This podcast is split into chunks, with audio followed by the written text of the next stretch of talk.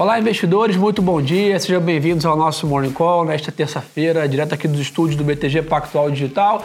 Eu sou o Gerson e comentar um pouquinho aí o tumultuado pregão aí de ontem, nessa semana que já começou com fortes emoções. Depois, é claro, vamos ao que interessa, falar um pouquinho né, do dia de hoje. Então, Ibovespa ontem quase 14% de queda, voltando aos 71 mil pontos. Né? Realmente, é, lá fora foi a pior queda desde 1987. Então, para vocês entenderem o que a gente falou um pouquinho ontem da magnitude né, desse movimento que está acontecendo no mercado, é realmente para a nova geração aí é, que está investindo em ações foi um movimento jamais visto aí mesmo vendo o Wesley Day ou até 2008, né, na crise de 2008 o movimento foi mais é, longo, né, não foi tão intenso, então isso mostra é, o tamanho disso. Né? O que gerou né, essa queda de ontem, nós tivemos na domingo à noite o, o Fed, né, o Federal Reserve, o Banco Central dos Estados Unidos anunciando um corte de juros né, é, radical, vamos dizer assim, é, lá na economia dos Estados Unidos, e além disso, uma recompra né, de títulos, ou seja, vai injetar mais dinheiro na economia. Isso deveria ter, né, pela regra, um movimento positivo para o mercado de ações, acabou tendo um movimento contrário. E um pouco disso, né, realmente, é o que gerou esse pânico no mercado é, se o Banco Central dos Estados Unidos, que é uma das maiores economias do mundo, está sinalizando isso, quer dizer que ele está muito preocupado com o impacto do coronavírus na economia, que ele realmente é, concorda que os Estados Unidos está correndo algum risco de entrar em recessão. Então isso, vamos dizer assim, acendeu a luz vermelha é, dos investidores em vez né, de servir como calma, é, serviu como um, um, gerador de volatilidade. O mercado realmente entrou em modo pânico novamente ontem. Tivemos circuit breaker aqui no Brasil na primeira hora de mercado, então o mercado já entrou, já paralisou de negociação assim que começou a negociar, então realmente foi um dia bastante atípico. Alguns setores estão sofrendo muito mais do que outros, então estou falando aí do setor de turismo e aviação civil, então Gol, é, Azul e CVC com quedas é, bem intensas, né? Isso também está seguindo esse mesmo movimento lá fora. Se a gente for olhar, né, American Airlines, a própria é, TAP, Air France, todas as companhias aéreas é, globais estão sofrendo muito com essa queda né, de fluxo.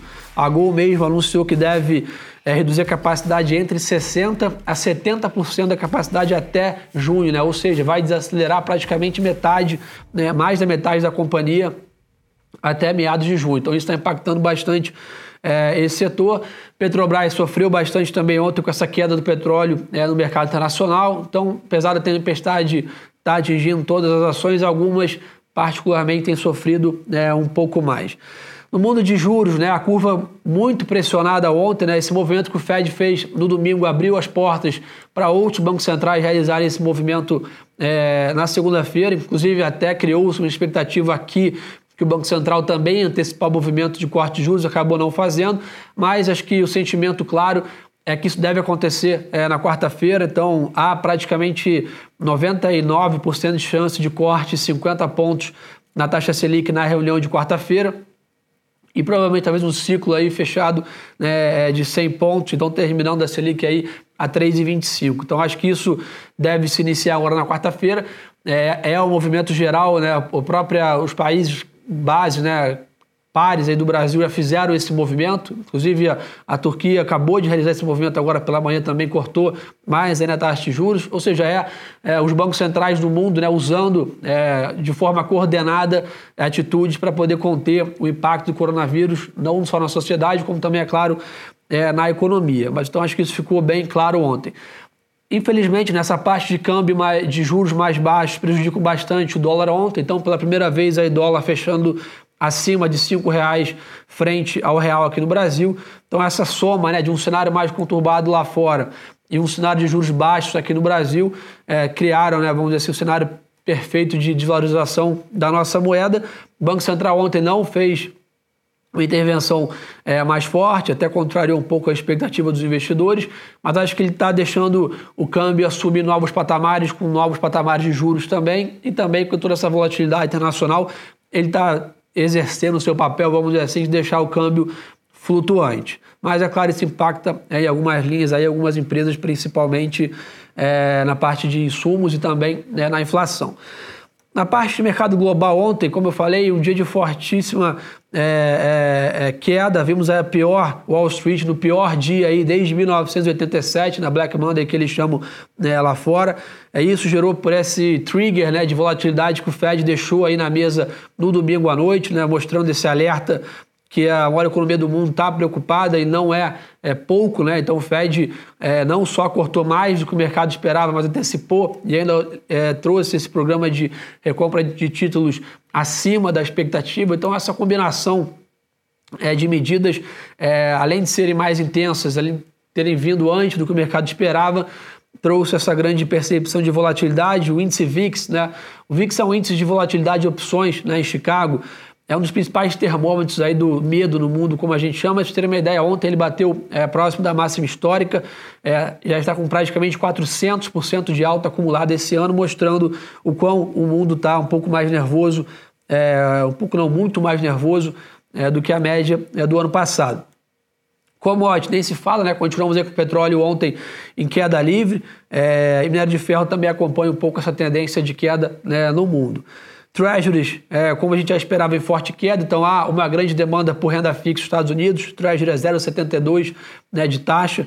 Lembrando a, a, dinâmica invertida aqui de Treasury, né, quanto maior a demanda, menor a taxa, então é diferente né, da Bolsa. Então, essa queda na taxa exemplifica claramente é, essa busca né, por, pelo safe haven, como a gente chama, pelo flight to quality, que é a busca dos investidores por ativos é, de mais qualidade, né, os famosos high grade, né, com rentabilidade muito menor, mas também com riscos é, bem menores. Mas isso foi um pouco do dia de ontem, imagino que todos né, já tenham acompanhado, já deixo o meu bom dia aqui. Muito obrigado por todo mundo estar aqui no chat comentando com a gente. Vou falar um pouquinho do dia de hoje. Né, o mercado ontem, na madrugada, chegou até a atingir limite de alta no S&P 500, né, os 5% de alta ali, é, que são o limite do futuro. Né, depois perdeu um pouco de força, chegou a negativar. Agora o mercado negociando no campo positivo novamente, mas um pouco mais é, é, fraco esse movimento. E aí um pouco de uma reflexão aqui é, do que eu imagino que seria o ideal para o mercado. Né? Eu acho que o principal movimento que o mercado precisa fazer é normalizar essa volatilidade. Né? que a gente viu semana passada é muito ruim para o mercado, né? O mercado sobe 15 na segunda, cai 13 na quarta, sobe 15 na sexta. Isso traz é, muita volatilidade, perda de referência, é, você perde é, é, a simetria de preços, que é uma coisa muito ruim né, para o mercado. Então acho que o mercado diminuir né, a amplitude desses movimentos, né, alta de 2, queda de 3, alta de 4, queda de 2. Acho que isso é o principal fator para o mercado estabilizar né, e talvez criar alguma tendência. Então, acho que hoje parece que deve ser um movimento é, em relação a isso, né? O mercado mostrando alta de 1, a Europa caía 0,60, então movimentos mais contidos, talvez mostrando uma queda é, na volatilidade, que acho que isso vai dar, vamos dizer assim, tempo para os investidores voltarem a pensar mais é, estrategicamente, a fazer mais contas e tomar decisões mais é, pausadas, vamos dizer assim, sem criar esse sentimento de pânico, que é o que realmente impacta e prejudica muito o mercado que aconteceu nas últimas semanas. Né? Petróleo está recuperando bem, né? subindo aí próximo é, de 7%, favorecendo é, um pouco é, o mercado. Temos aí vendas no varejo dos Estados Unidos às 9h30 da manhã, então atenção é, para quem é, opera aí no curtíssimo prazo, né? o famoso é, day trade aí, ou até é, análise gráfica mais intensamente, dados importantes da economia às 9h30. Acredito que ainda não devemos ver grandes né, do coronavírus nesses indicadores ainda, isso tem um lag aí, né, uma demora da indústria para demonstrar isso. É, mas é importante esses estarem no radar, esse indicador às 9h30. Aqui no Brasil, agenda mais esvaziada, sem grandes indicadores.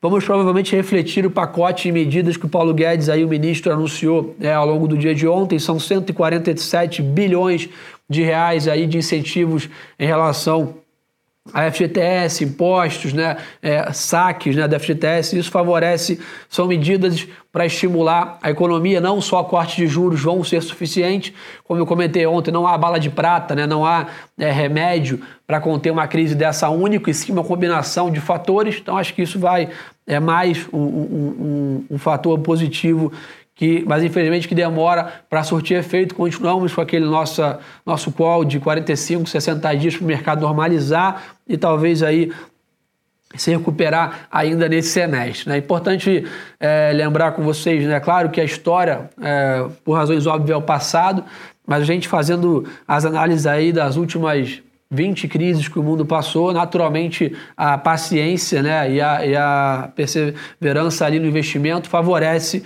o bom investidor. Então é claro que as crises, é, pela sua história, são passageiras, algumas demoram um pouco mais para se recuperar, mas é, é, a, o que a história também mostra é que nunca é a melhor decisão, nunca é a que é tomada em momento de pânico. Então fiquem é, atentos em relação a isso também é, é, nesse momento. Vamos ver o que o pessoal está comentando com a gente aqui no chat.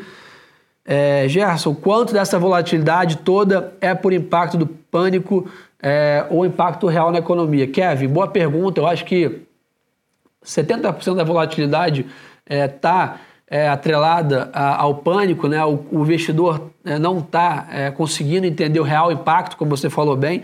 Acho que 30% já é uma reprecificação, que o impacto é dado, vai acontecer, mas naturalmente ainda 70% é o pânico do desconhecido. Né? O mercado perde um pouco de referência do que vai né, acontecer, do que pode acontecer, e aí na dúvida o investidor faz caixa, ele corre para investimentos é, de mais risco. Ricardo, Gerson, bom dia. Como ficam os investimentos em renda fixa? Ricardo, acho que continuam tendo uma parcela importante no seu portfólio, tá? taxa Selic deve cair, mas acho que essa queda na Bolsa agora mostra o quão importante é, é a diversificação né, no seu portfólio. É, juros a 3,25 é surreal. É, olha, realmente são patamares jamais vistos aqui no Brasil, mas olhando a dinâmica global, o que está acontecendo no mundo, faz parte do mundo uma dinâmica de juros muito baixos né, num cenário onde o mundo está tendo dificuldade de crescer há algum tempo. Né? É, Oliveira Gerson, o estímulo de quase 150 bi anunciado pelo Guedes, nem assim espanta o urso. É, Oliveira, bom ponto, né? O que ele está querendo dizer, pessoal, com o urso é o bear market, né? É o mercado de queda. Só que, Oliveira, é, a questão foi o que eu falei, né? Precisa de uma combinação de fatores para que o mercado saia de uma possível crise ou volte, né, ou consiga ter sucesso no crescimento. Acho é claro, as medidas do Paulo Guedes, juros mais baixos, tudo isso corrobora positivamente aí para o mercado melhorar o humor, mas não vai ser do dia para a noite, nem vai ser uma medida ou outra que vão é, é, resultar numa melhora significativa do mercado, e sim a combinação né, de alguns fatores.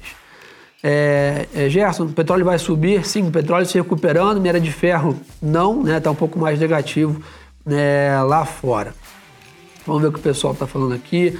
Trump mudou o discurso. Será que teremos uma mudança do nosso presidente também? Trump sinalizou um pouco ontem em relação à preocupação com a crise.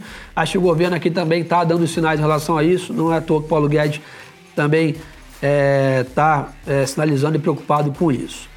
Então, pessoal, acho que essa terça-feira aí um pouco mais esvaziada de notícias, né? Estamos sem grandes indicadores lá fora, só vendas no varejo.